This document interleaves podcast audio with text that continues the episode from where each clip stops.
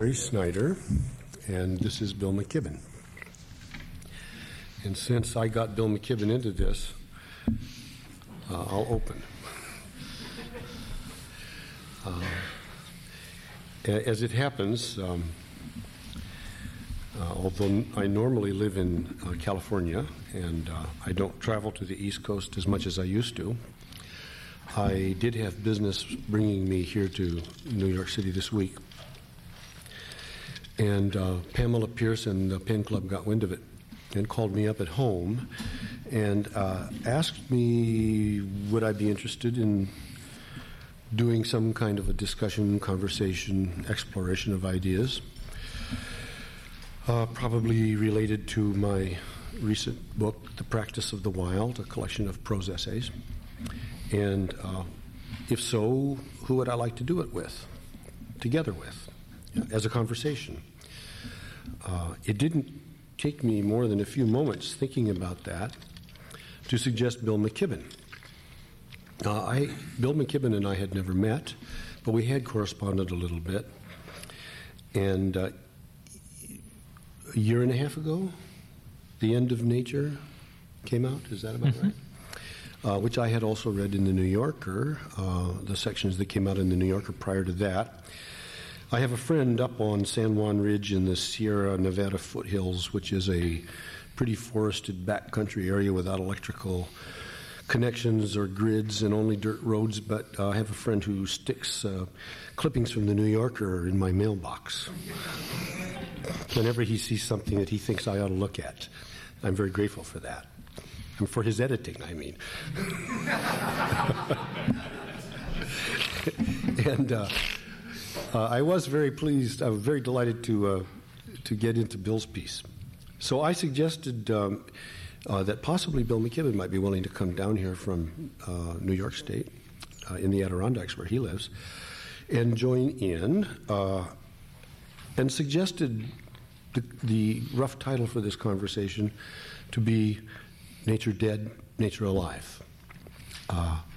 playing with those the angles uh, uh, that are implicit, that are possible, that the imagination might reach for in uh, the title of his book, The End of Nature, and then again, if you read it, which I hope you have, uh, in the actual subject matter of it, uh, and Nature Alive, because who's dead and who's alive and who knows. Um, so that's that's where we're starting. Is um, someplace like that. Here we are, and the format is roughly going to be I'm going to speak what's on my mind in these uh, along these lines for some minutes. And Bill will speak what's on his mind, and then we may ask each other a few questions, and then we'll open up, open it up to you, the audience. Uh, and it may or it may not connect. Who knows? Uh, as we as we go through this.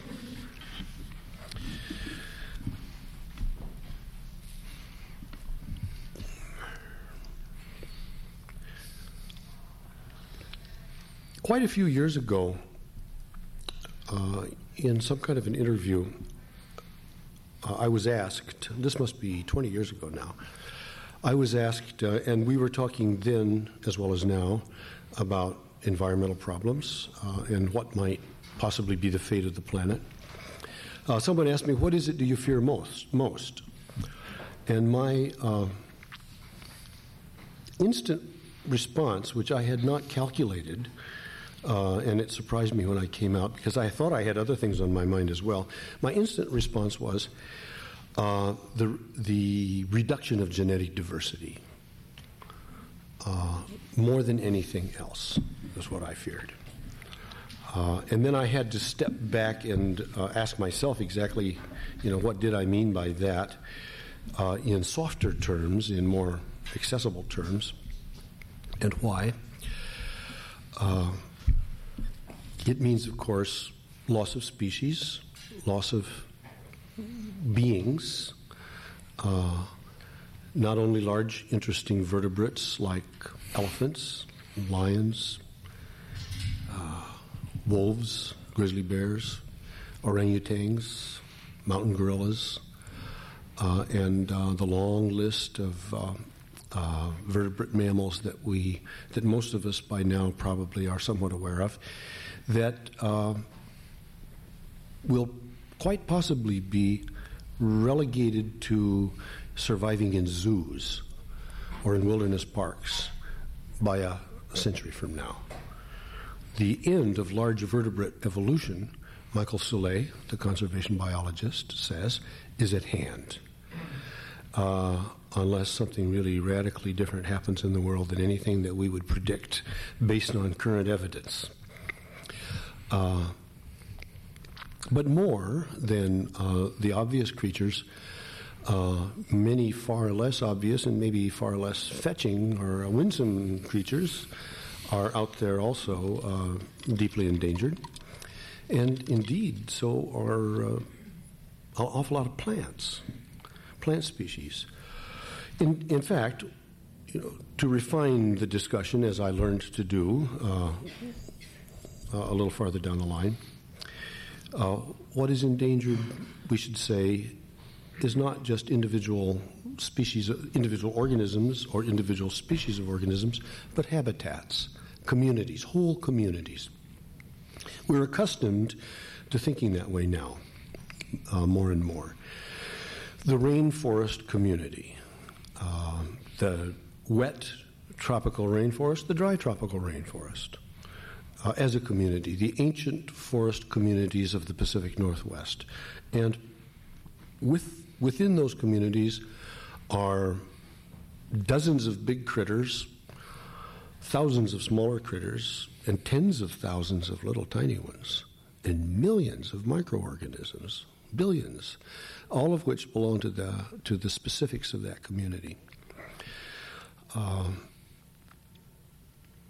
if we talk about environmental damage and want to practice triage, uh, that is to say, letting those that will survive survive, uh, writing off those that are going to become extinct, and um, going with that which can be saved, uh, you have to look at systems.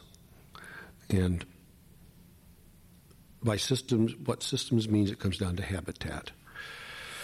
So, what I have uh, uh, come to in my my own vows, my own activist vows, uh, uh, is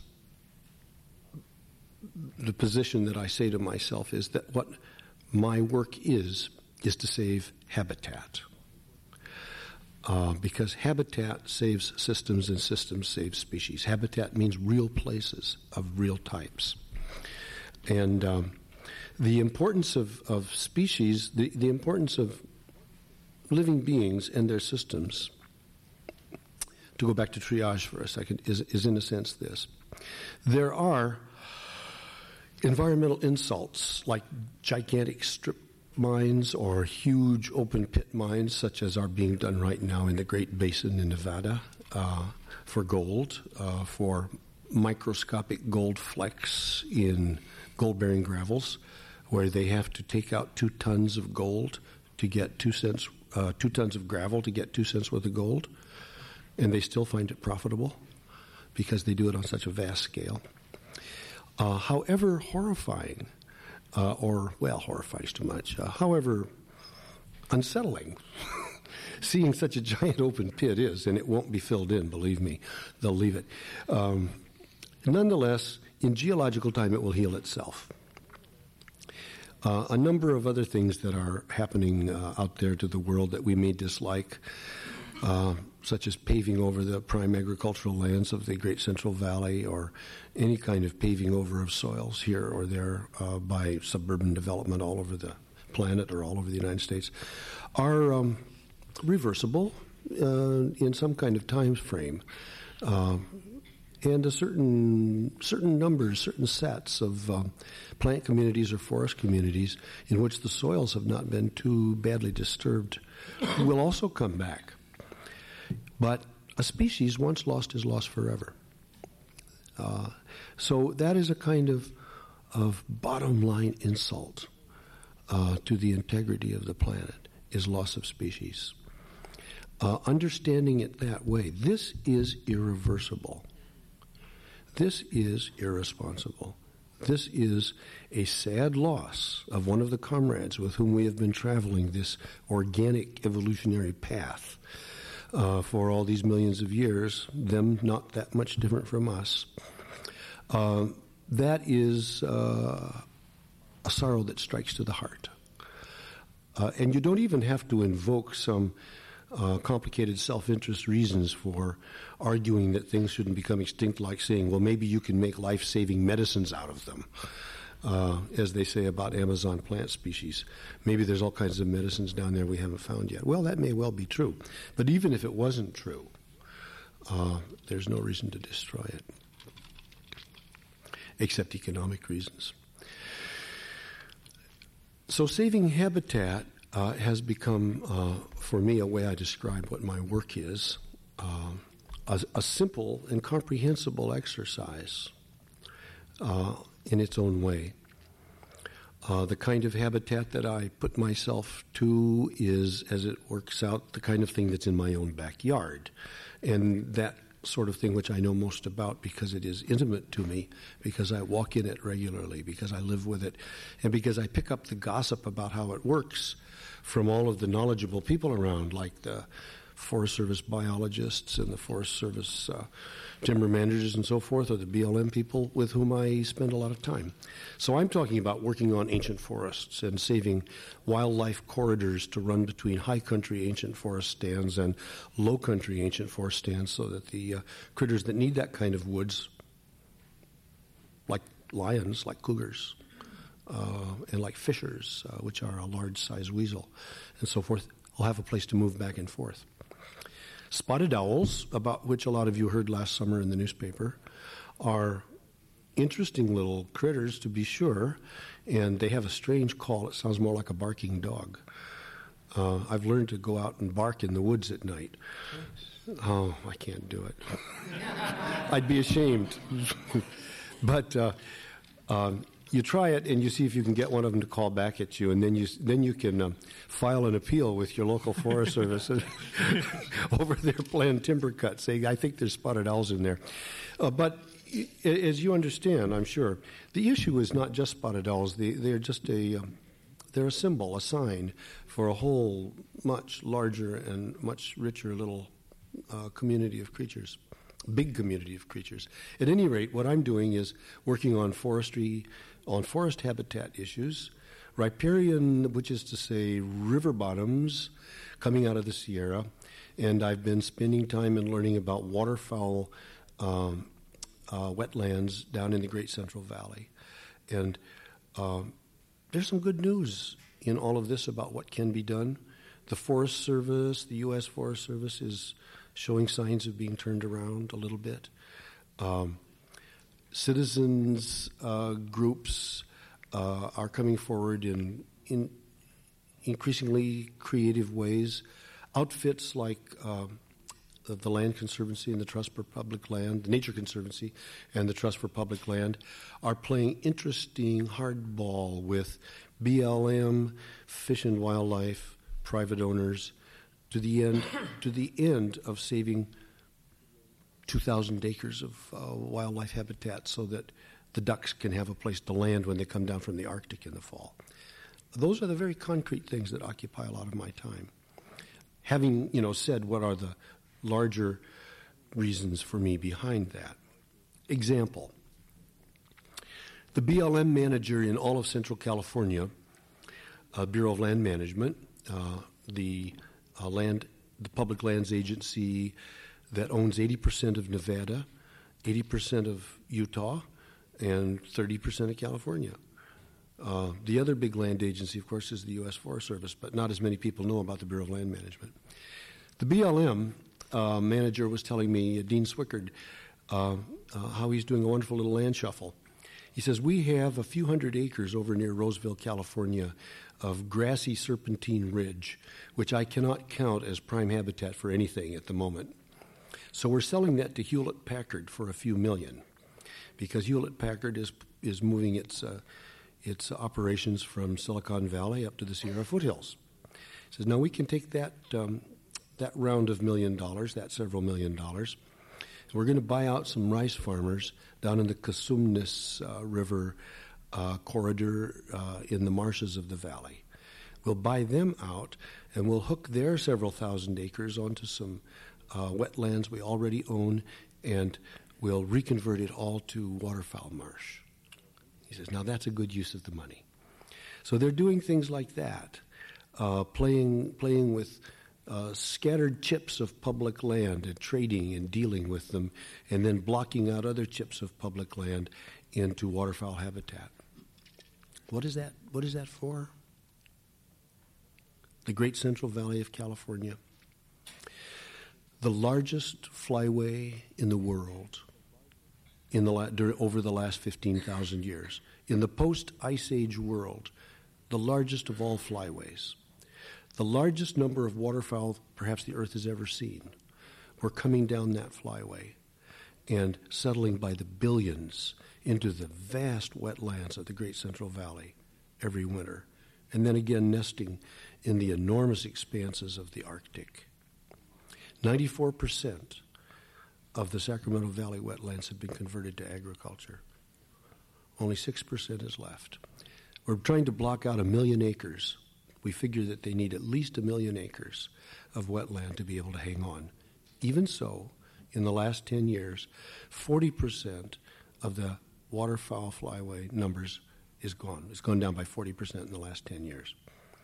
We're making deals with big, large scale rice farmers and bean farmers, the big growers, 2,000 acre, 4,000 acre, 6,000 acre guys, uh, who go into a land conservancy contract uh, and agree to reflood their lands after the harvest and to do nothing that will interfere with the geese and the ducks and the cranes. And they are getting off on it. They are enjoying letting their agricultural lands go into wintertime marsh for waterfowl habitat. And they make a deal for it, a contract with uh, a contract with Fish and Wildlife and a contract with uh, BLM.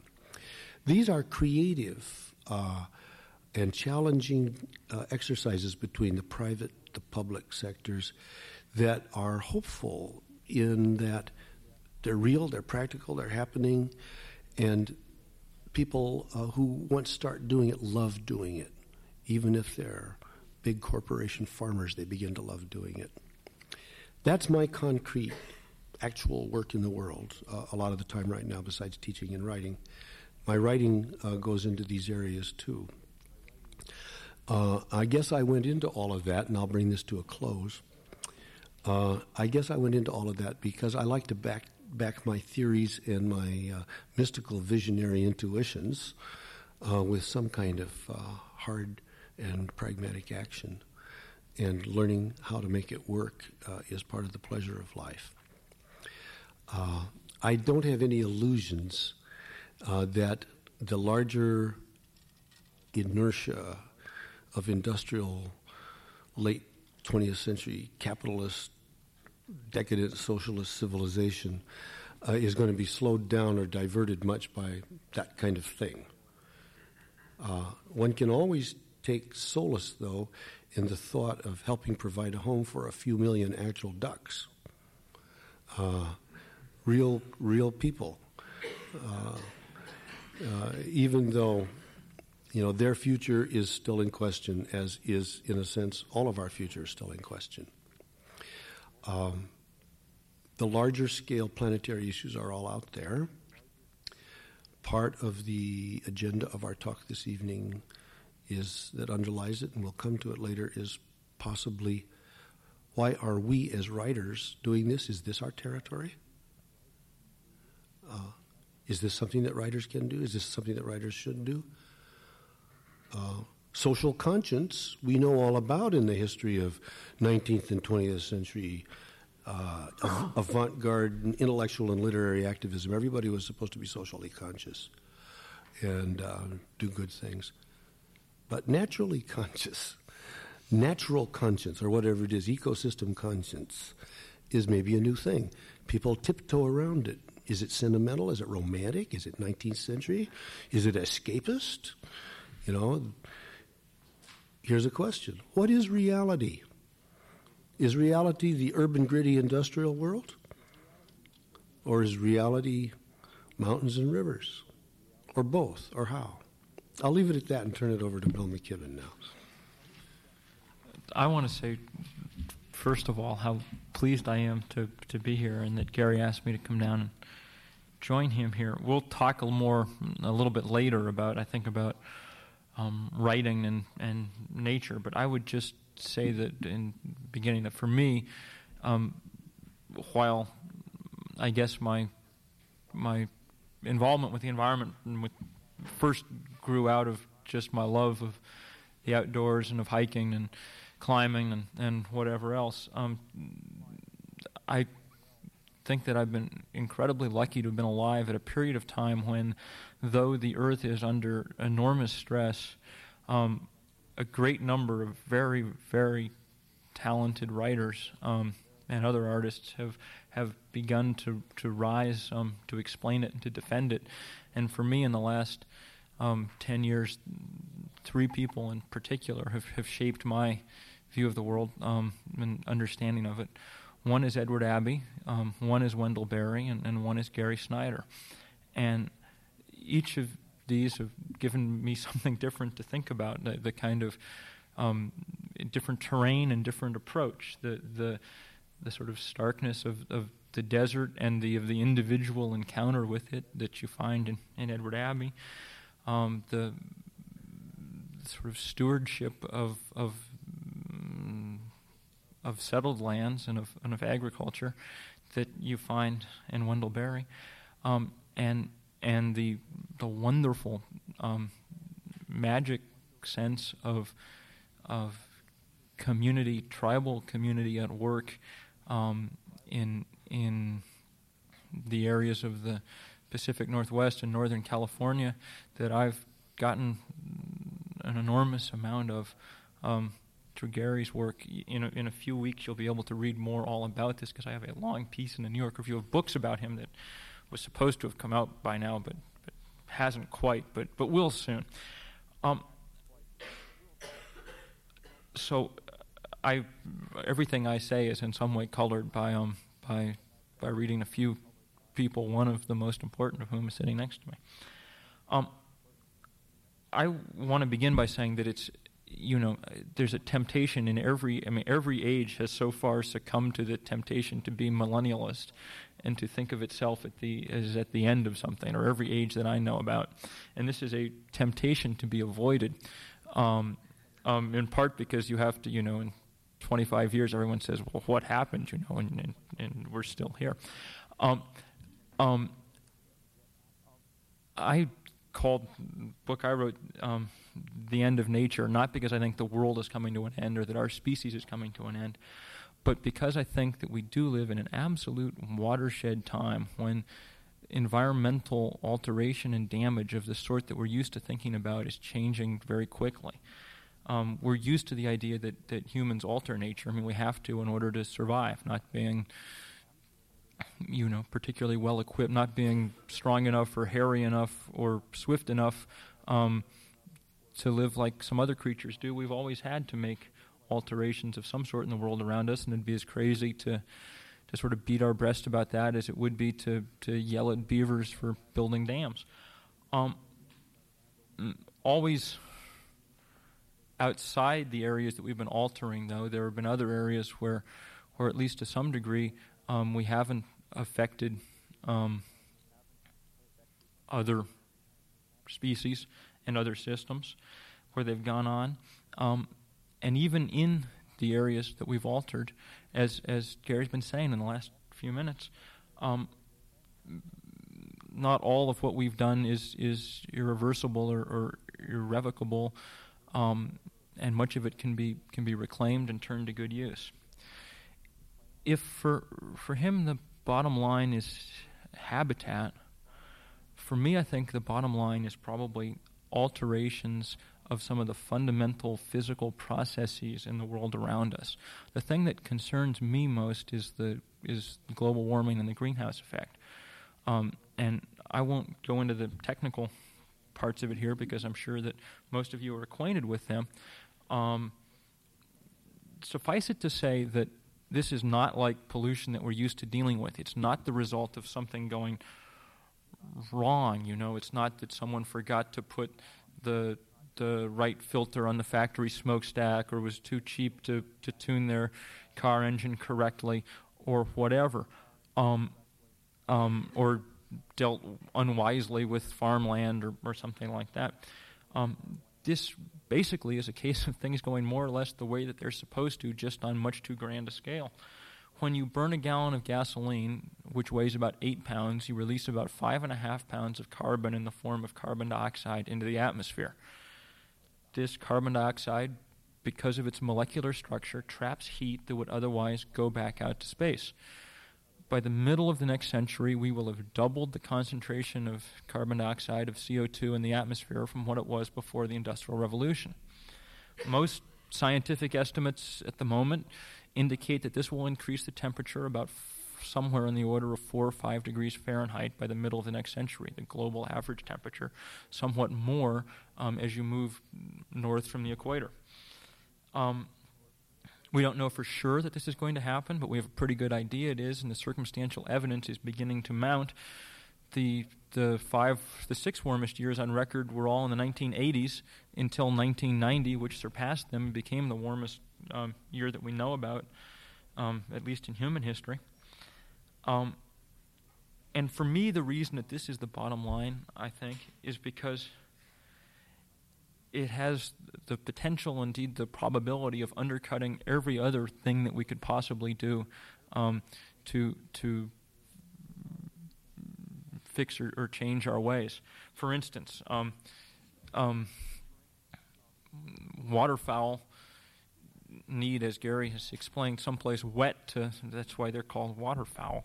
Um, and and um, in 1988, which was the hottest summer we know on record. Um, most of the wet places that, that a lot of ducks head for in, the, in, the, in southern Canada and in the Dakotas, most of these prairie potholes that we know about dried up because it was so hot, the ones that hadn't been filled in with irresponsible farming or whatever else. Um, as a result, an enormous percentage of the ducks who got there um, couldn't um, couldn't nest, died in place because of diseases spread in warm and shallow water. Um, died from the higher concentrations of pesticides that, that accumulated in these shallower um, bodies of water. Another example, I mean, we, we have this idea that we have set aside um, wilderness refuges for various creatures, be they grizzly bear or, or ducks or anything else. Um, grizzly bears live in Yellowstone Park not because they understand that it's been set aside or because they realize that they're an important part of the tourist economy or whatever. They live there because it's the right flora and fauna for them to live there. And if you raise the temperature a few degrees, every degree Fahrenheit that you raise the temperature moves a vegetation zone about 40 or 50 miles north. That means that if you raise the temperature four or five degrees, mm, grizzly bears are going to want to live um, someplace, I don't know, sort of north of Butte. Um, they're not going to get there. I mean, they have to cross three interstates, field after field, whatever. Um, the, the, the species, the, the, the prognosis for species extinction um, from, from global warming, by, by some estimates, is at least as great as a major ice age and, and perhaps worse. Um, that is to say, we can save we can we can save an awful lot of things. Um, we can save the rainforest, and we can save waterfowl habitat, and we can save old growth. Um, but um, if we continue um, with the process of altering the very fundamental forces of climate, um, which of course control things like rainfall and evaporation and everything else, um, then we run a very great risk um, of making sure that those savings are temporary at best. So for me, this is a bottom line issue, not only in physical terms, not only because it's going to disrupt species, not only because it's going to raise the sea level, Um, I mean, it's not going to raise the sea level 100 feet, at least not right away. We're not going to flood out Greenwich Village, but even a rise of two or three feet, which is about in line with what most scientists expect, will wipe out about half the coastal marshes around the world, which are the centerpiece of maritime genetic diversity. Um, not only is it going to make farming incredibly difficult, um, um, as we saw in 1988 when we saw um, crop yields in this country fall 20 or 30 or percent or more. Um, not only is it going to do all these physical things, and we could talk about these at great length, and, and people have, I also think it has kind of bottom line philosophical implications too, because now, as this happens, and it's going to happen not in our you know children's lifetime or our grandchildren's lifetime, but in the lifetimes of most of us in this room. I mean, it may already, and many scientists believe, is already happening. Um, it's going to have, I think, profound philosophical effects too. We're used to the idea that that no matter how badly we screw up some places, um, no matter what we do to New York City or New Jersey or, or, or, whatever else, that there are other places, wildernesses that we've set aside under federal statute to be untrammeled by man. Um, that that they will be, you know, forever violated. That there'll be no place um, um, apart from our influence. Um, now, I mean, I mean, if you're camped at the North Pole in, in 50 years and it's 20 degrees below zero out, well, that's cold, but without our interference in climatic processes, it might well be 40 degrees below zero out. And if that's the case, then you're standing in the, you know, the sort of philosophical equivalent of a heated room, which changes um, the meaning of that.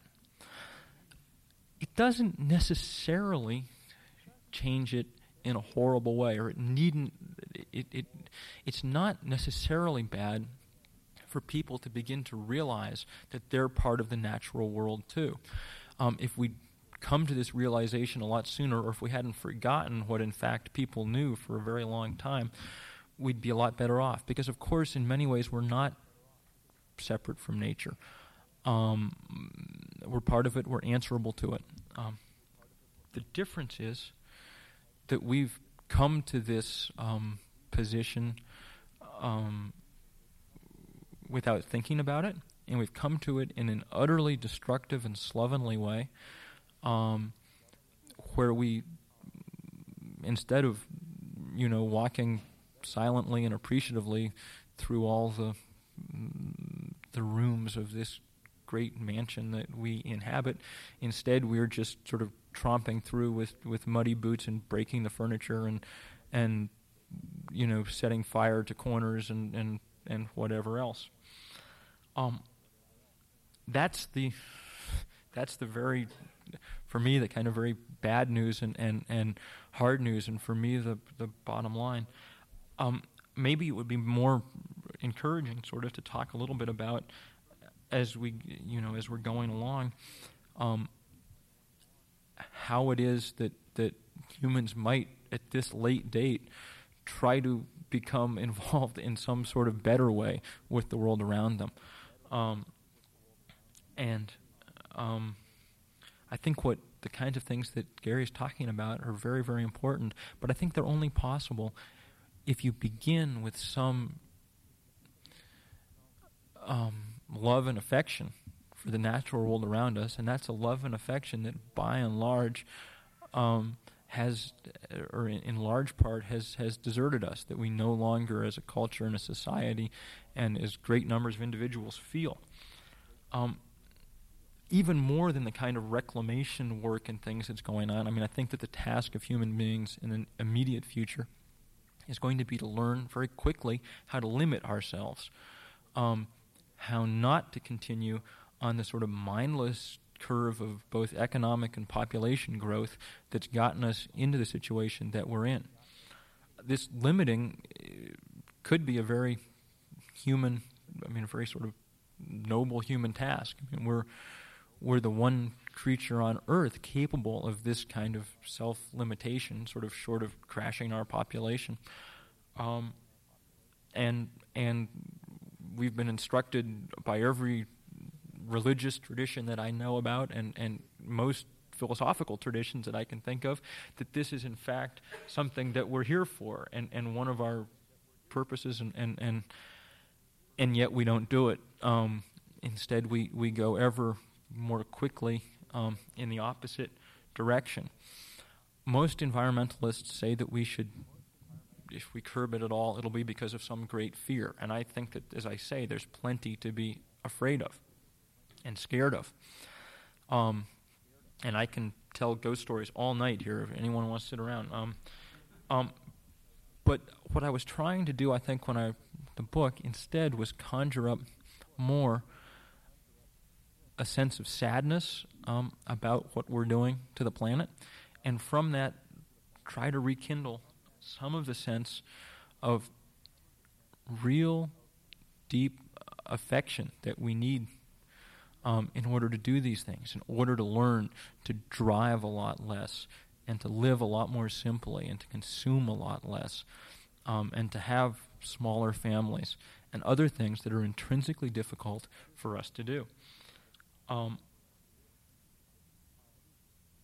one of the I'm I'm reluctant to use the word you know love and, and say we need to because it's a kind of no offense there's a kind of you know sort of sort of Californian vision of you know of, of loving the you know the sort of and you write about it in fact in the new book when you say we need to do a lot more than sort of be in harmony with all of Gaia or or feel our connection with nature or something, that that in and of itself is not enough.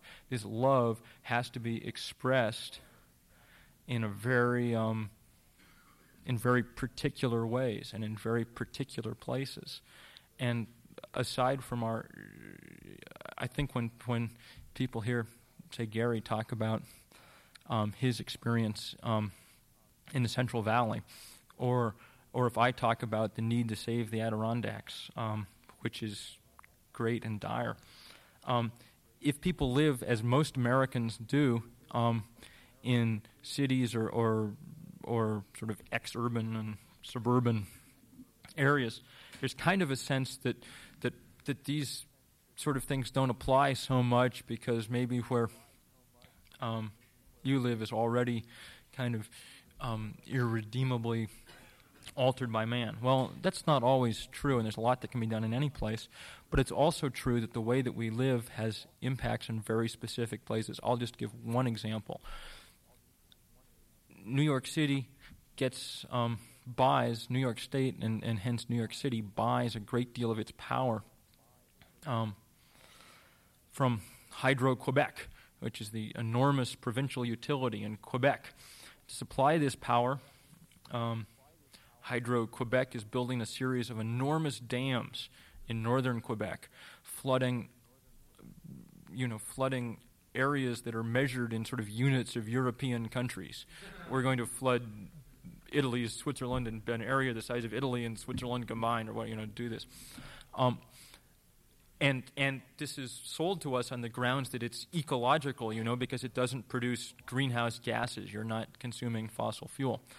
Um, but what you are doing is wiping out not only um, one of the last places on this continent where native peoples live in some kind of reasonable balance with their surroundings, but you're also wiping out incredibly important areas for, for the last, the, one of the two largest caribou herds left. The other caribou herd, we're busily destroying its habitat by drilling for oil, which the president wants us to do in the Arctic National Wildlife Refuge.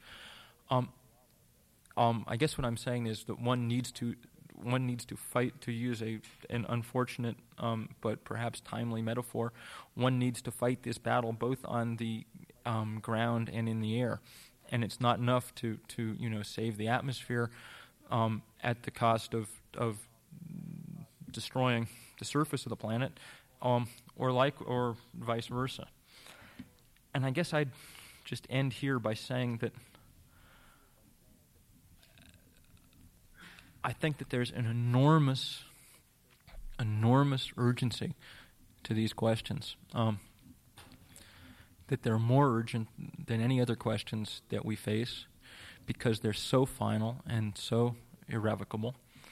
Um, and that I think that great, great um, attention, energy, and, and sacrifice are demanded of us who think about these things and know about them. Um, and it's not necessarily a pleasant burden of knowledge to carry. Um, in fact, it's not at all a pleasant burden of knowledge, especially if you love the outdoors. The sanest and and you know most well-adjusted environmentalists are the ones who really do it for for I think re- who sort of have spent their lives in cities and are doing it because they just really believe that efficiency is better than waste or whatever, and who have a um, have a different. It's incredibly painful to love particular areas and particular places and see them being destroyed. Um, but one thing, one way that this kind of environmentalism, the kind that we need, I mean, the way that it's been marginalized um, in this society in favor of things that are useful but not particularly, um, but not in the long run important, not all important, things like recycling or whatever, in which we focus immense amounts of attention and energy. The way that other concerns have been marginalized is by people saying that they're the work of, of radical um, environmentalists. And people refer to Gary Snyder and to um, some of the deep ecologists that he's been associated with from time to time as, as radicals. Um, I've um, had um, call me radical. Um, and I guess I think that that's the point um, at which one needs to, you know, stand angrily up and and and say no. I mean, what's radical? What's radical is not what we're talking about. What's radical is saying, you know, let's double the concentration of CO2 in the atmosphere and see what happens you know, which is what the president has said. I mean, what's radical is to say we have 5 billion people on this planet now. Let's see what happens if we have 10 billion people on this planet, which is what we're talking about in, in 40 years. Um, what's radical is saying that when you were born, there were perhaps 30 million species on this planet, and when you die, there may be 5 million species um, on this planet. Um, that's radical, and I think what we desperately need um, is a is a great um, rising up of um, of real fire breathing moderates um, who will who will make some sort of last ditch efforts um, to to protect and preserve and sustain some of the things that were here when we got here and that won't be here when we leave if things go on as they're going on.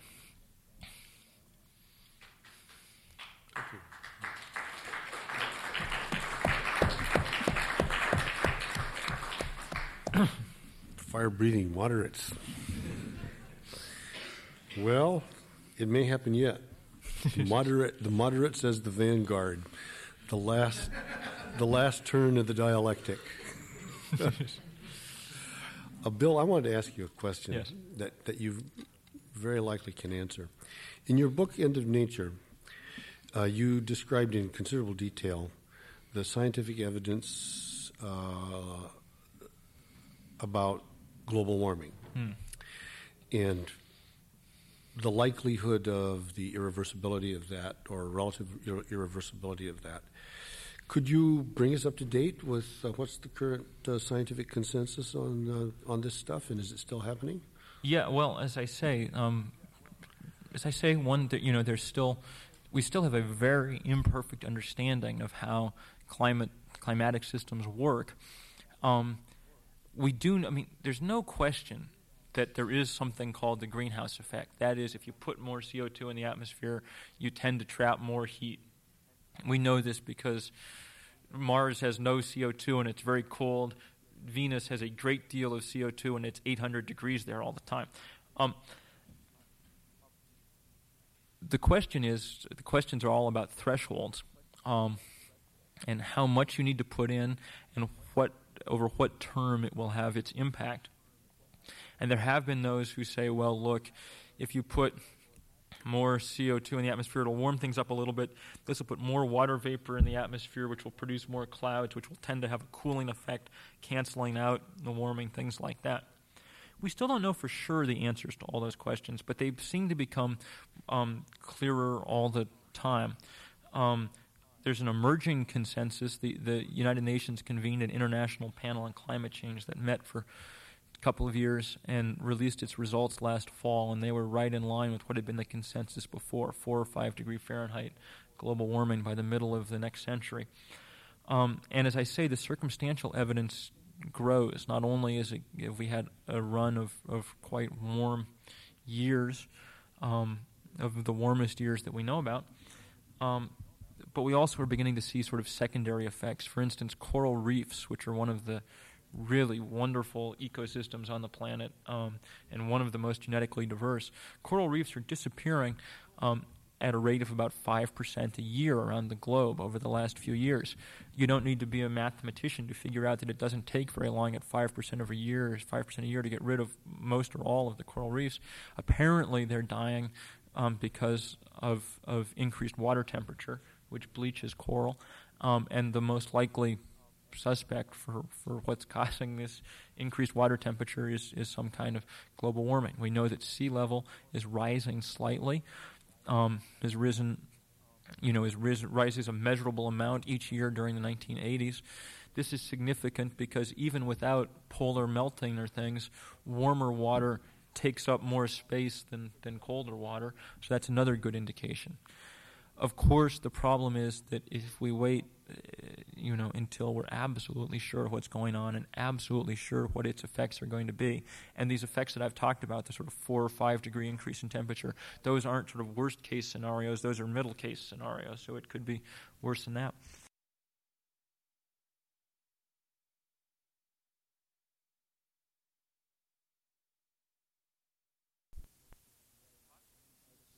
Down in any significant way the output of carbon dioxide is really a staggering one and will take absolutely unprecedented and almost unenvisionable global cooperation. Um, and and and that's what for me is so I mean it seems to me that if we had time to think about all these things that we would you know with the, the help of writers like you, among others, we would at some point come to our senses. What I worry about, I guess, what my my fear and my sense is, is that we're going to come to our senses about ten years too late. You know, ten years past the point when it would really have made a difference. I want to I want to ask you a question. sure. I, um, I wanted you to talk about something that mm. the idea from your book that that that made that struck me the, the, the very most, um, and that was the idea that that um, Americans need to become, all of us need to become Native Americans, um, um which I thought was a remarkably interesting way of putting something that it that seems important to me. Well, what I mean there, of course, is um, Most of us are Native Americans. We're born here. This is our native land. Uh, but we don't call ourselves Native Americans. Well, there's a good reason for that. Uh, there is a, an ethnic group that um, goes by that name. But metaphorically, uh, we could be Native Americans in the sense that we would take it on to really acknowledge to ourselves, to understand what it fully meant to have been born in the Western Hemisphere. That, in other words, that's just a way of saying uh, an enormous number of Euro, Americans and Asian Americans that I know, uh, and very likely African Americans too, are uh, carrying um, a certain sense within themselves that they're not here, that part of them is elsewhere, that this is not their land, that they are in some sense, they have an, an attachment, uh, sentimental, uh, cultural, historical, that keeps them from fully engaging with where they are on this continent. And so, what I say, what I like to say is, you have to be born again. you have to be born again in your heart, as a, in, in, in the sense of, oh, I was born here. This is where I am. I'm not a European. I'm not an Asian or an African. I'm a native of Turtle Island. I don't even like the word America. Turtle Island is the correct name for this continent, at least provisionally speaking, for the time being, because it's a good it's a good provisional name for a few centuries until it all gets settled out. So that's a way of saying that um, uh, it's high time we move past our sense of our, our ambivalence about being here, our sense of being newcomers, our sense of being visitors, and take on what the implications of being native are. Uh, and that might lead to what Bill was saying a little more love, uh, a little less of the, of the frontier, use it up, throw it away, and move on mentality, which is now expressed in our ideas about finding human destiny in outer space. Uh, it's just a, a, continuation of the notion of um, uh, use uh, using things and then finding new resources elsewhere. Part of what we are about to enter into is, is finally accepting an age of limits and to enter into a practice and psychology of sustainability. To be proud of needing no more than what we have. To take aesthetic uh, and uh, spiritual uh, pleasure in uh, working within what the ecosystem provides, what solar energy and its forces provide, uh, as a pleasure, uh, as a, an obligation of uh, citizenship in the Western Hemisphere on Turtle Island. Now, that of course doesn't mean that you can't study Europe and say, oh, yes, interesting history, um, or even go visit there. I went to visit Europe. For the, I spent almost all of my uh, younger years whenever I traveled in Asia. China and Japan and so forth. But a few years ago, I did go to Europe. I had the funniest take. I went to Sweden. I said, gee, these people look just like us. Something I didn't feel exactly in Japan. You know. So I, I acknowledge there's a connection there. uh, so that's what I mean by that. It's a, it's a poetic uh, and symbolic way of saying, if you want to take it on, you can live here. And I'll tell you this with my Native American friends if you take it on, they'll let you be a Native American. Because ultimately that's what it is. It's not a matter of cultural origins or racial origins, it's a matter of living here in the right way. That's what makes a Native American. Amen. Yeah. Uh, curious question. We shouldn't go on with it for too long, but okay. let me say this. Yes. Suppose global warming was not being caused by human impact but we, it just turned out that we were coming finally out of the current ice age, and it was time to go back to planetary normal temperatures. Because my understanding is that planetary normal is a condition in which uh, the ice caps melt at the poles in the summertime, and beech trees are found all the way to the Arctic Sea. Uh, and that the overall temperatures are six or eight degrees warmer than they are now, and that's the way it was for a couple hundred million years. And then we fell into this ice age. And so if we were coming out of the ice age and we were going back to planetary normal and everything was going to warm up by that much, would that be a disaster? No, um, it seems to me. Uh-huh. But let me say a couple of things about that. First thing is that, I mean, the idea of that, that there's a planetary normal, I think, is probably not correct. I mean, um, planet has changed a lot over time. Um, you know, um, um, but at the moment, we're I mean, at the moment, we're we're in fact probably warmer than normal for the last several million years. I mean, ice ages tend to last a lot longer than than the interglacial periods like the ones we're in now, and we should probably be slowly, slowly subsiding back into an ice age. Um, um, that doesn't seem to me a disaster. In part, it's not the same kind of physical disaster because it happens much more slowly. I mean, the difference, one of the differences we're talking about here is that we're changing the climate at a rate, by various estimates, 10 to 60 times faster than it's changed before. Um, this is an enormous problem because uh, evolution, which can and adaptation, which can happen fairly fast, can't happen that fast. Um, and and so trees and forests don't have time to retreat and expand and whatever. Um, they just die off. But the second, for me, um, there's something, and this may this may I don't know if this is some, you know, residue of Christian guilt or or whatever. But for me, there's something truly um, appalling about the idea that the only creatures born with reason um, have you we think. The only ones we know about. That's right. Have used that have used that reason um, to destroy um, habitat uh, and conditions for unbelievable numbers of other species. Um, and and as long as we're here, um, it seems to me that our one of our great duties is to control ourselves, um, to not to not damage any more than we have to, absolutely have to, in the course of our lives, and in fact, to, and maybe this is a good place to stop it and sort of start talking about writing whatever people want to talk about, but in fact, that the, that the highest use of our reason um, would be to bear witness to the, uh, you know, just unutterable beauty that there is around us. Um, and that this is somehow what it, to me, means to be fully human.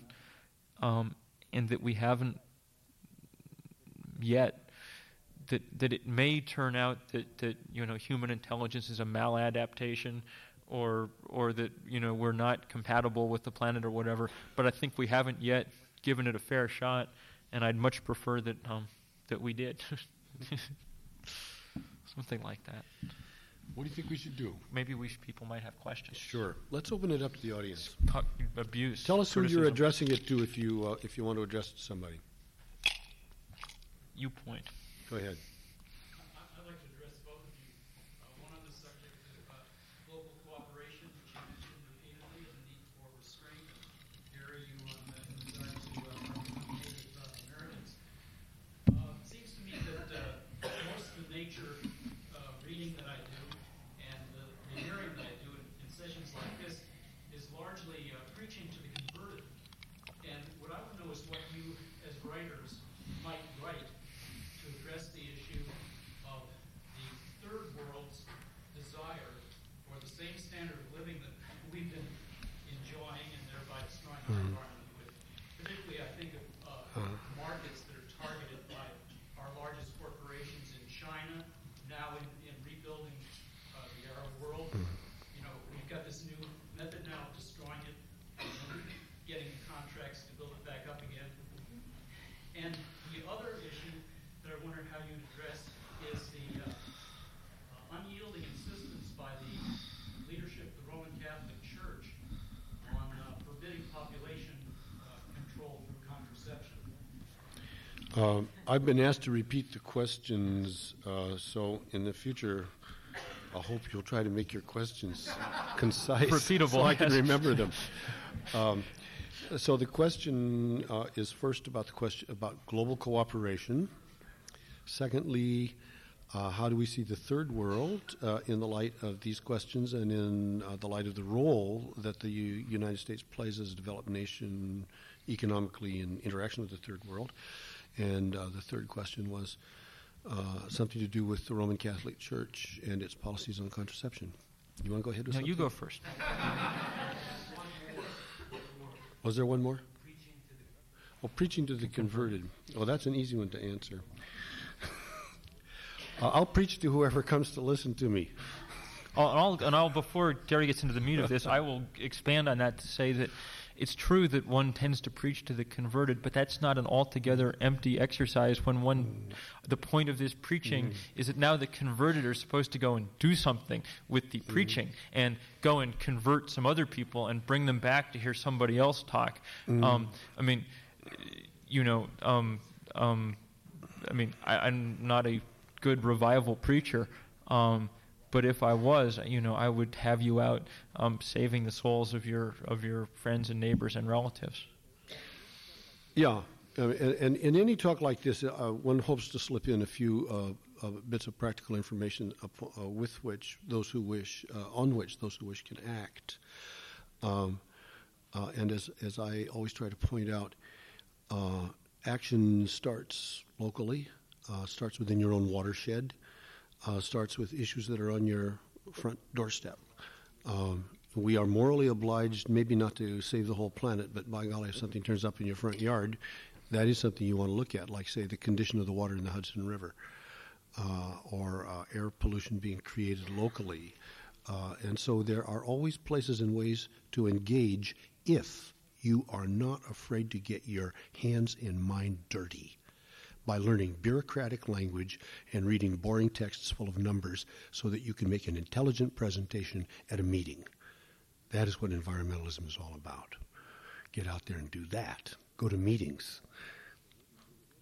That's why I sometimes say maybe Buddhists will take over the world.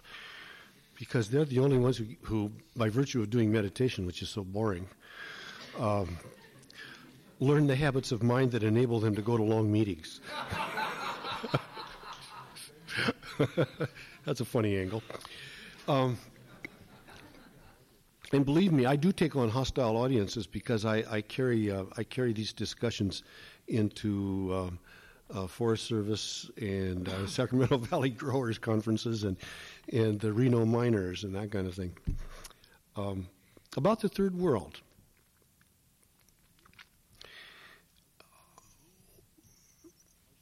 We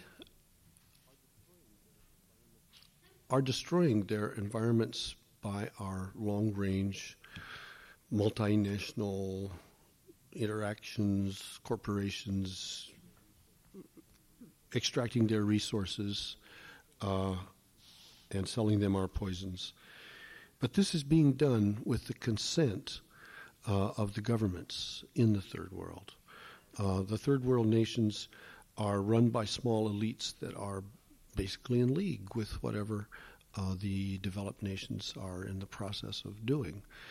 Um, I'm not an expert on these things, but uh, people tell me that agricultural sustainability, uh, community integrity, uh, food growing capacities are destroyed by these interactions with the developed world. Uh, and that the third world's poverty is caused to a great extent. On certain levels, its poverty is caused by getting in, involved with uh, uh, this kind of economics.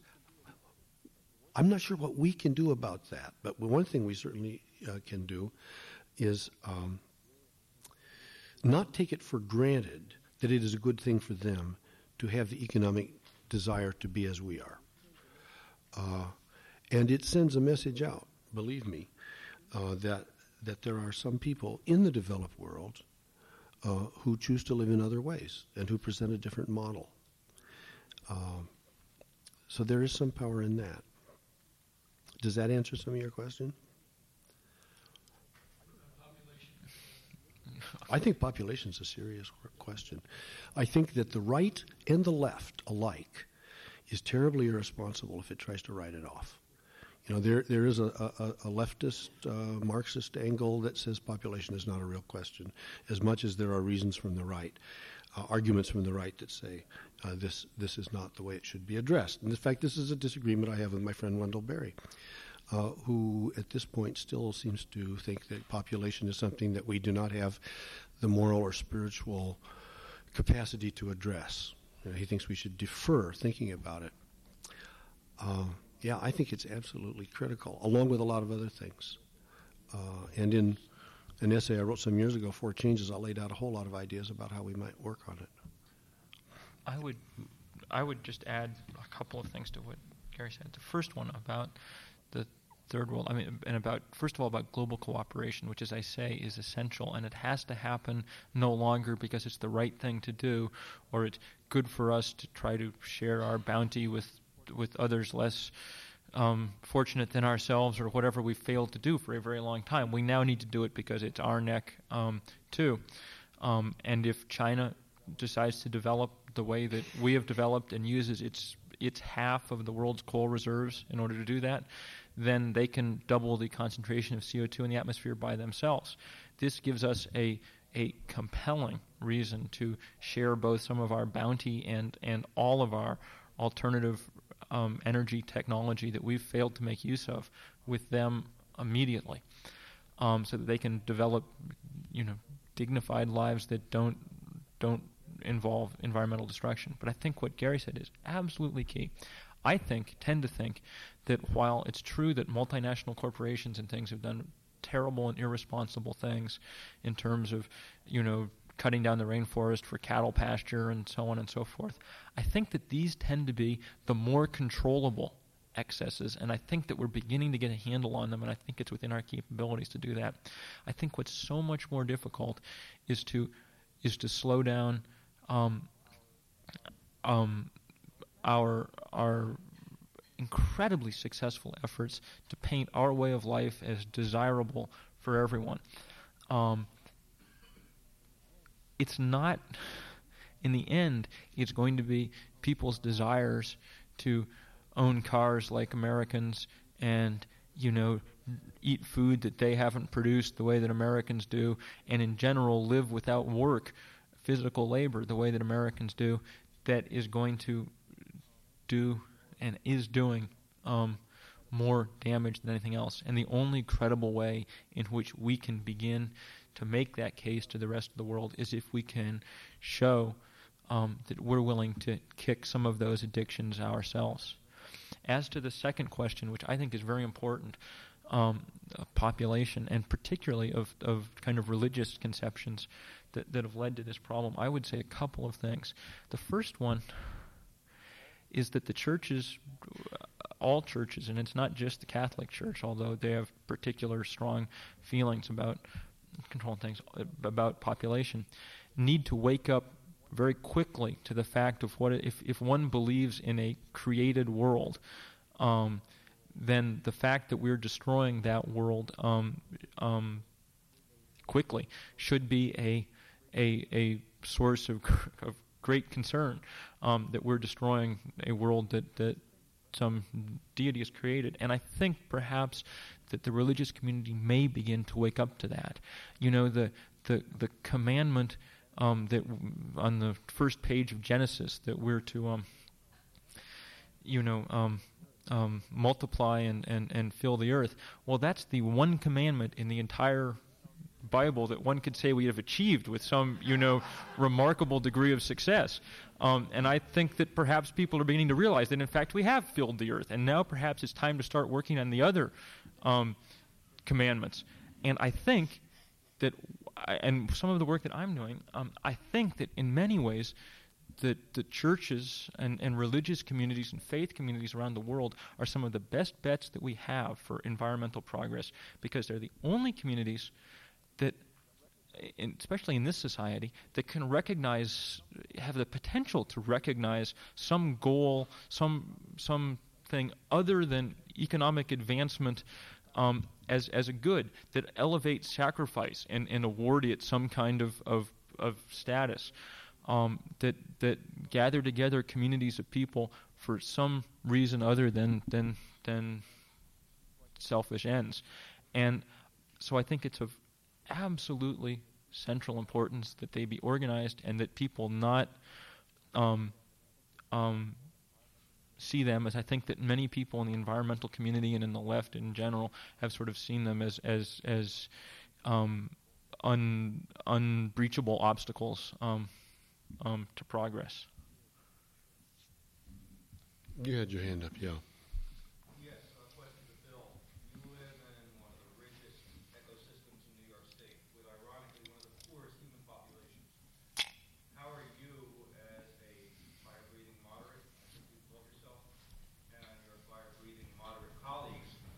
spreading, spreading the environmental gospel to your, uh, let's say, less well-informed uh, neighbors?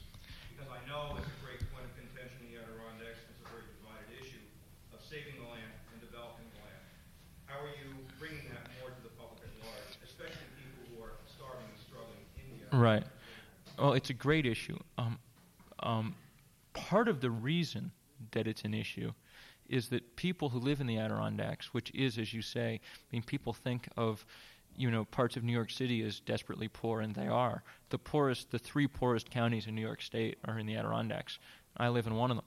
Um, um, one of the reasons that there's been such resistance in the Adirondacks in recent years to, to, to preserving more of the Adirondacks is because all political power and decision making and whatever has always been uh, lifted from that community and, and things have been imposed on it from the outside um, and, and, and imposed often in, in arrogant fashion. Um, I think that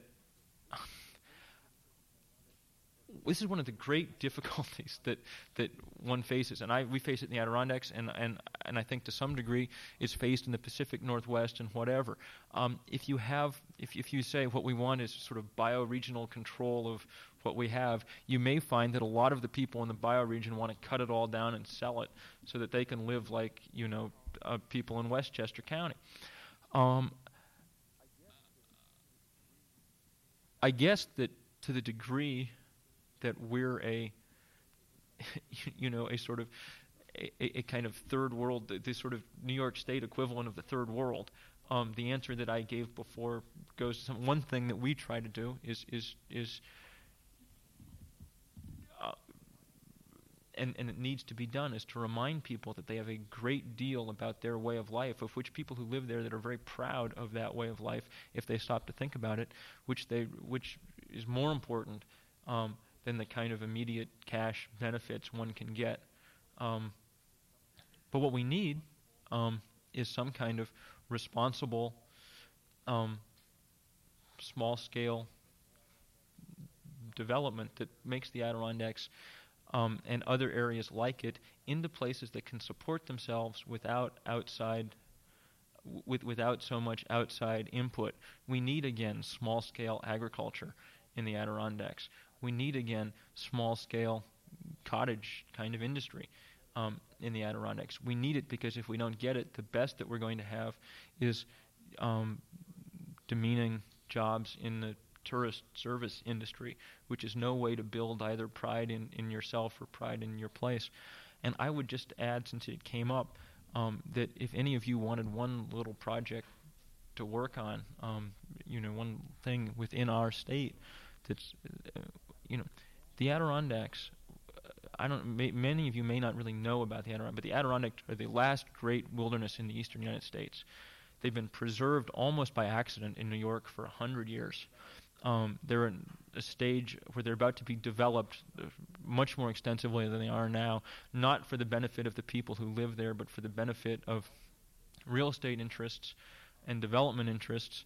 Um, um, and the reason, the biggest reason that they're about to be developed that way is because the state government, and in particular the governor, has done very little, if anything, um, to deal with this. Um, having been preserved for a very long time by Republican, often by Republican governors and, and regressive administrations, the theoretically progressive um, administration now in power in this state um, is standing by idly while enormous chunks of the Adirondacks um, are sold off and and and potentially developed.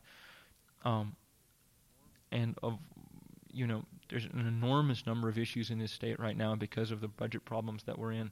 But as I say, this is a particular set of issues that is irrevocable if we don't um, if we don't fight it now. The problem with being an environmentalist, maybe the biggest problem is there's no such thing as a you know permanent victory. Um, you never win anything for you know longer than a year or two because someone else comes back to to try to take it away again. But every loss is, or almost every loss, is a permanent loss, and we're facing enormous permanent losses in the Adirondacks that will undo not only the environment of the Adirondacks but the culture um, that's grown up there. I'd like to add something to that about uh, local economics, uh, which is a question that we have had for years where I am too, and, and all over the West, of course. Um, I'm a bioregionalist, uh, which means that I think of my community as a whole when I do this work. Uh, that is to say, the human community and the non human community as one community. And if I say, I should have cleared this up a little bit, I suppose. When I said my work is to save habitat, I don't just mean habitat for animals and trees. I mean habitat for human beings, too. So this is where I part ways with some um, conservationists. Uh, I favor primary production. Wherever possible, I'll stand on the side uh, of local primary productive activities which means I am not 100% against logging by any means. The sophisticated and more demanding angle is to figure out what good logging is and how much and where one can do it. Really sophisticated, workable, sustainable, uh, appropriate scale logging practices. Ditto for mining, ditto for grazing, ditto for sheep. These are all questions where I live and up and down the coast. And we uh, figured out finally, it took us a while, um, that you know if you don't if you side against the ranchers and the loggers and the old time families uh, simply because they shoot a bear once in a while when they shouldn't and run too many sheep uh, you're losing some of your best possible allies because they want to keep that river valley or that mountain uh, intact also. And what you get as an alternative is development. You lose your primary base of production with a local community whatever it is and um, it's gentrification and development that comes in next now, I, I don't, you know, nothing against those folks either, but let's save habitat for what's there. So, uh, simple preservation is uh, is not of itself an answer. It's really a very complex interweaving of possibilities, in which the sense of carrying capacity, of limits, and of really careful economic projections is uh, critical. And uh, in spite of the press uh, that you might hear about loggers versus environmentalists on the West Coast last summer, uh, the fact of the matter is, it's big timber companies. There's three players. There's big timber companies, there's the environmentalists, and there's the small loggers. Small loggers are caught in the middle and they see one day they think the environmentalists are threatening them. They, the next day they realize that their jobs are being sold down the river by the big timber companies. They are potentially allies of anybody who comes in as an environmentalist who also says, I'm in favor of sustainability and I believe that you should be able to keep your job. Yeah. But as long as people, hmm. as long as people think that, that what the goal of living in this country is, is to become enormously rich, um, or even you know relatively rich to live like people live in Westchester or on the Upper East Side or whatever else. As long as that, I don't know of there are very few ecosystems in the world that can support any sizable number of human beings living that kind of wasteful and stupid lifestyle um, in um, over any long period of time. Um, so that's, I mean, I'm afraid that I mean that's what and, and, and the seductive power of that kind of lifestyle as it's shown every night on television and everything else is is what makes this such such a foreboding task to me. Well, let's see. How about you? I would like to go back to the question of the responsibility of writers. Um, both of you, I know, mm-hmm.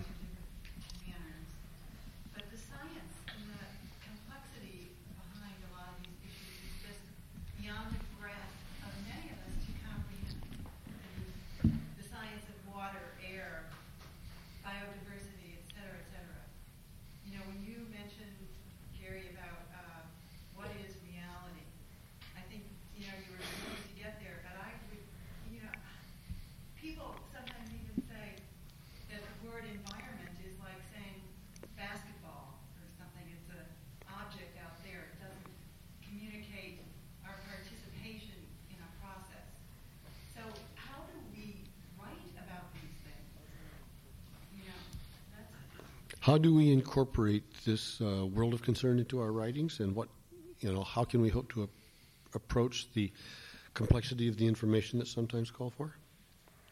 Well, Bill, you've done a good job mastering a lot of that information.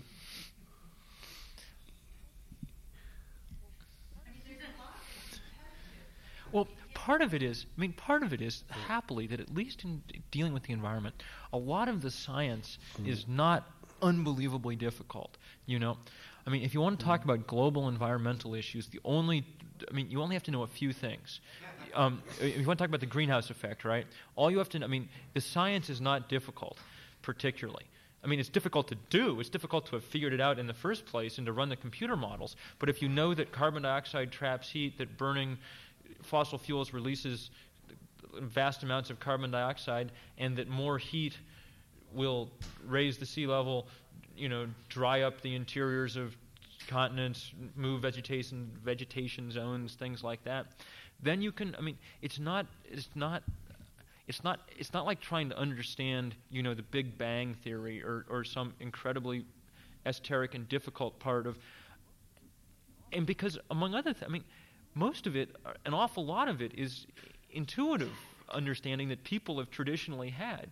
You know, our problem is that, that since we've lived so out of contact with the natural world, ideas that should be and have been absolutely obvious to people throughout history, like that there are limits to how much you can do, um, and, the, and nature sets those limits, um, things that any farmer who ever lived, um, or any person who hunted for a living or something, ever, who ever lived, understood intuitively, we have to make an effort to understand. But not, I think, an impossible um, effort to understand those scientific issues. They're not. They're not so complicated that we can't, I think, get at them. I have a few guidelines for would be investigative, environmental, poetic, or prosodic activists. One, don't be intimidated by uh, unfamiliar information. You're smarter than you think you are. You can do it. Two, uh, understand it so thoroughly that you become intimate with it. Get intimate with it. And then three, say it back write it back in your own language. Translate it into your own language when you say it back. Don't, rep- don't repeat the technical vocabulary that you learned it in. And fourth, make it into a story. Uh, that, that'll work.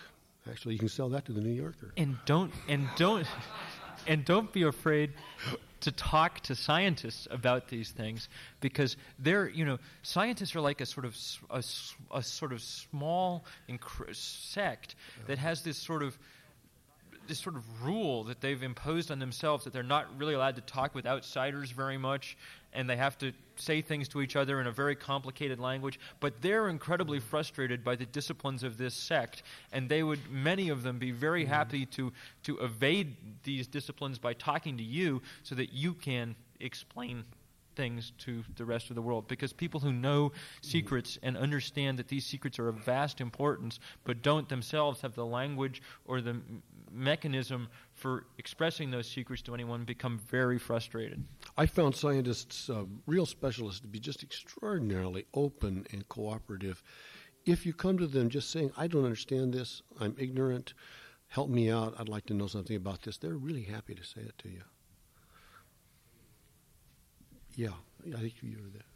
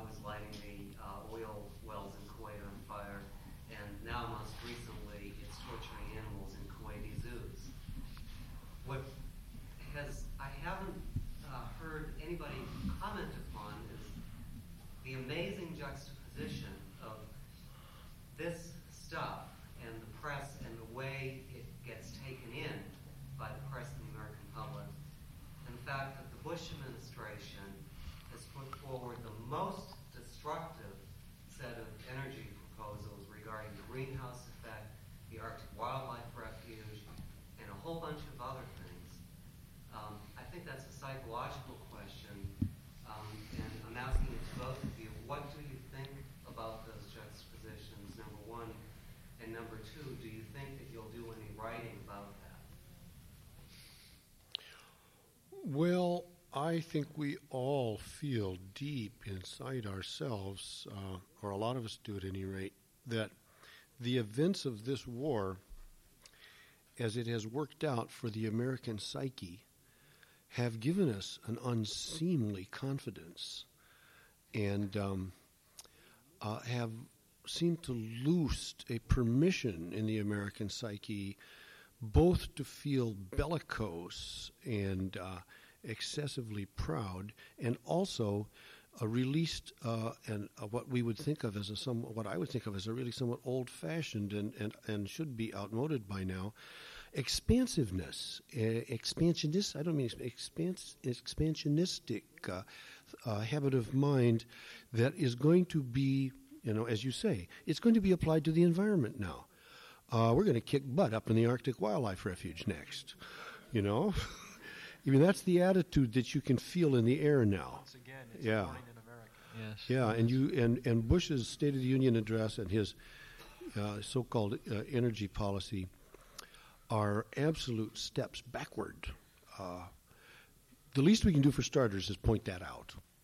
You know, just to start pointing that out right now that that something unhealthy has been just uh, completely apart from the rights and wrongs and the complexities of the war in the Persian Gulf. The effect of that uh, is unseemly and scary. Yes, it seems to me that at this point, probably it's it's counterproductive to spend a lot of time um, attacking Americans for having fought in the Persian Gulf and whatever. Among other things, uh, Saddam Hussein, by being the son of a bitch that he was, made it, you know, very very difficult to make any argument along this lines that that that stuck. And I must say, uh, even as one who deals daily with the you know, rights and thinks daily about the the um, carelessness with which human beings treat the world, there was something almost uniquely appalling about someone who would who would just open up, um, you know, oil oil outlets into the water and set things on fire that'll take ten years to put out and whatever. But the and and you saw I mean and and the thing to build on is how appalled people were by those actions. Because we all could see that this was disgusting and and and and behavior even outside the bounds of sort of whatever passes for normal during warfare. Um, and and to build on that and say look this is what we do you know every day, day in, day out, just out of carelessness and thoughtlessness and and greed. You know, if that oil, I mean, it's terrible that all that oil is being flared off into the air in Kuwaiti oil wells, but and it was terrible that you know that the the Exxon let you know drunks drive its tankers and they they run aground in Alaska. But if that oil from Kuwait or that oil from the Exxon Valdez had gotten to the refinery where it was supposed to go and been made into gasoline and put into people's cars like it was supposed to, it would have had precisely, it would have had you know just the same effect on the carbon dioxide concentrations in the atmosphere as if you just burned it all off on top of an oil well. I wrote something about that in the, in the Times after the time of the Valdez. You know, here somehow we can see that this is an environmental tragedy, but in fact it's you know we daily have an invisible environmental tragedy. Um, and and and I think we need to keep saying that kind of thing. The final thing I would say about the, and the really the really depressing in some ways uh, one of the most depressing outcomes of the war in the Persian Gulf is that the price of oil is going to go down again. Um, and everything that we've talked about, every change in human behavior that we've talked about tonight becomes 10% more difficult each time the price of, of of a barrel of oil drops a dollar. I mean, I would say that that's probably as good a rule of thumb as you could make. And that if you had ten dollar a barrel oil, which is completely a possibility now, then there's no chance at all that we'll ever reform anything. Uh, that's my sense. Um, very, very briefly, I really have to say, I feel like at this point, as well as being involved in the science, that uh, as environmentalists, we, we have to become in- involved in a certain way in peace and political issues. We, we can't keep those separate in a certain way. For example, with the Persian Gulf policy, it said very clear cut that uh, comic book conflict. It has that quality. But we, we have to remember that this grows out of decades of en- of environmentally destructive uh, policies by the U.S. and its allies in the Middle East, global arms trade, and so on. We, we, we have to see and to feel and to imagine the links between what we do to human beings and recognize that there's a certain element of what Jung uh, called shadow projection in there. That's what I was trying to get at. He doesn't value life as much as I do, so therefore it's easier for me to kill him. A lot of that went on in this war, and we we have to grapple with those complexities. I agree. And I think it will build a stronger movement do because we'll be drawing on a common fund of human. I agree. I, all I was trying to say is I think that at this point, it's, you know, now that it's over and done with, um, you know, whether or not we should have fought the war in the Persian Gulf is is is probably not is probably not going to, to win an enormous amount of um, either converts or, or I mean it's probably not the best use of, of energy. But I agree very much that that this grows out of a out of the same sicknesses that we're talking about here. I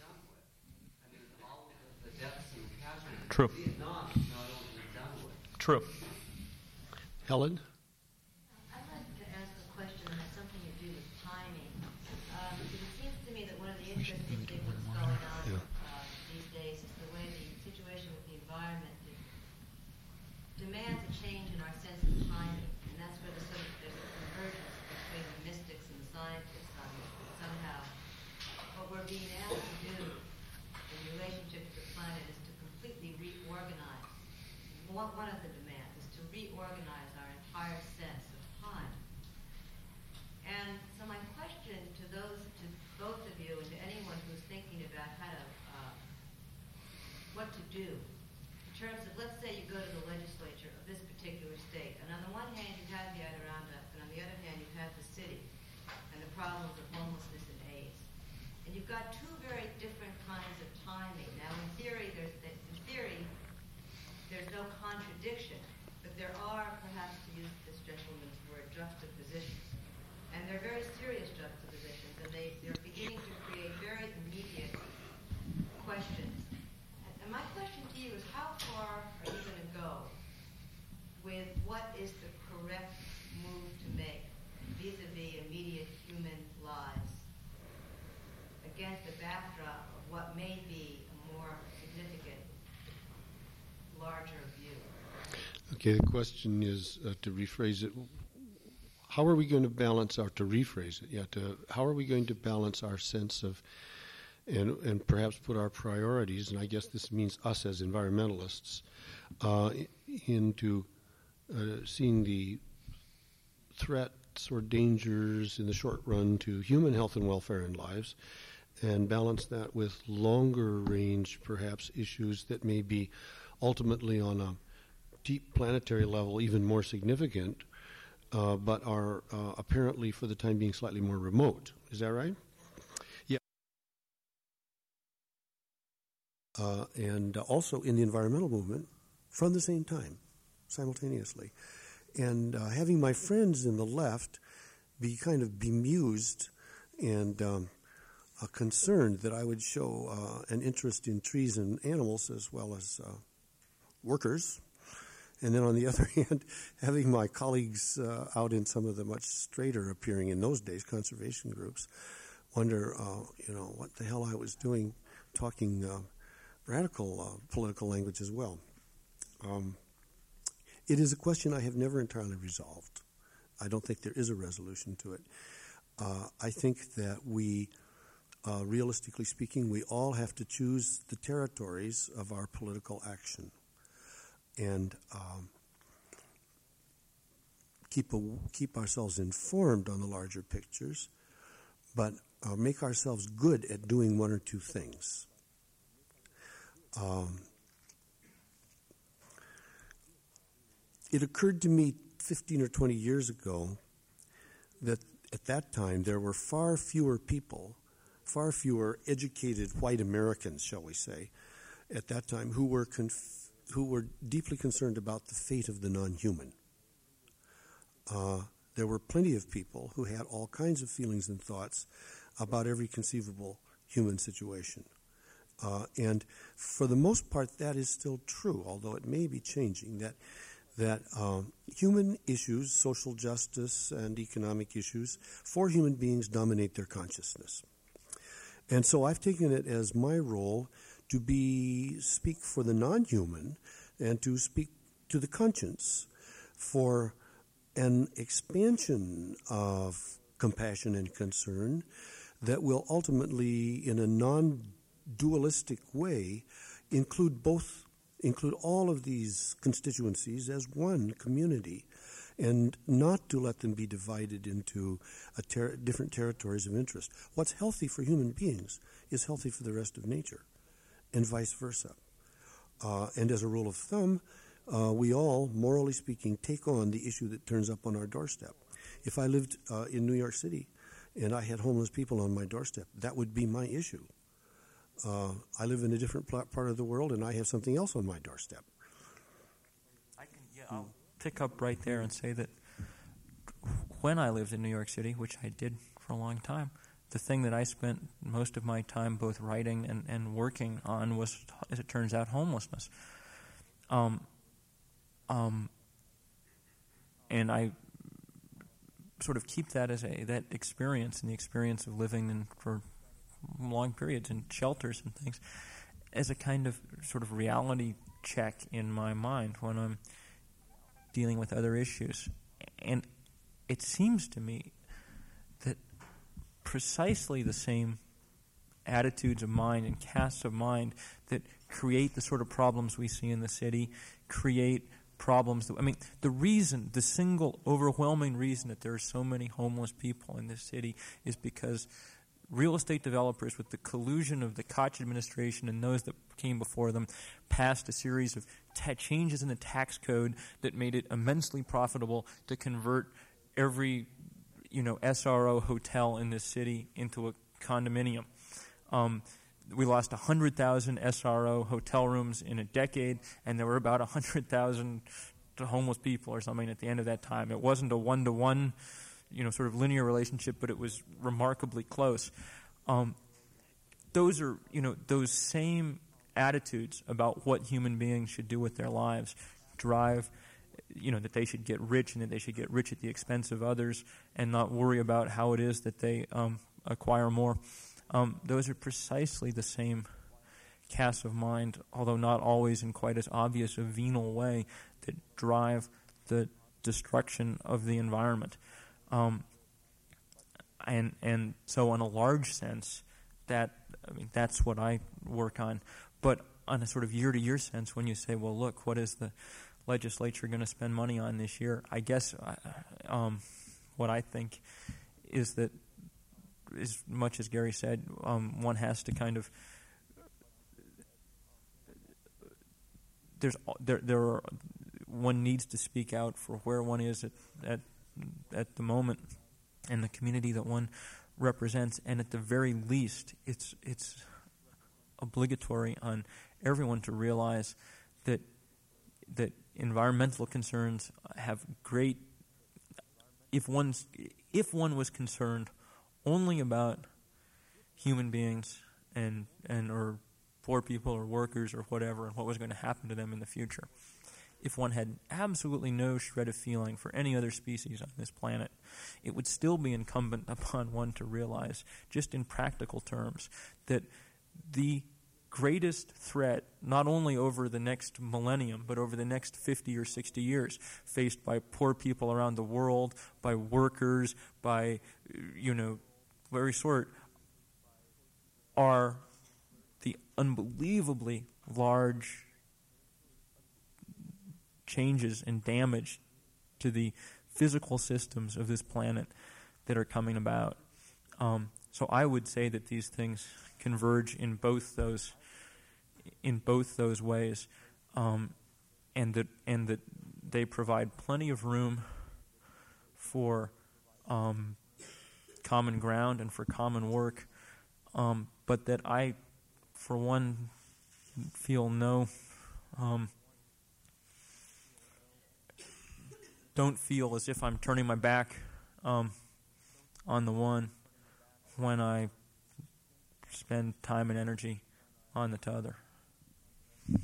Good as I can do. Thank you very Thank much. you. Thank you.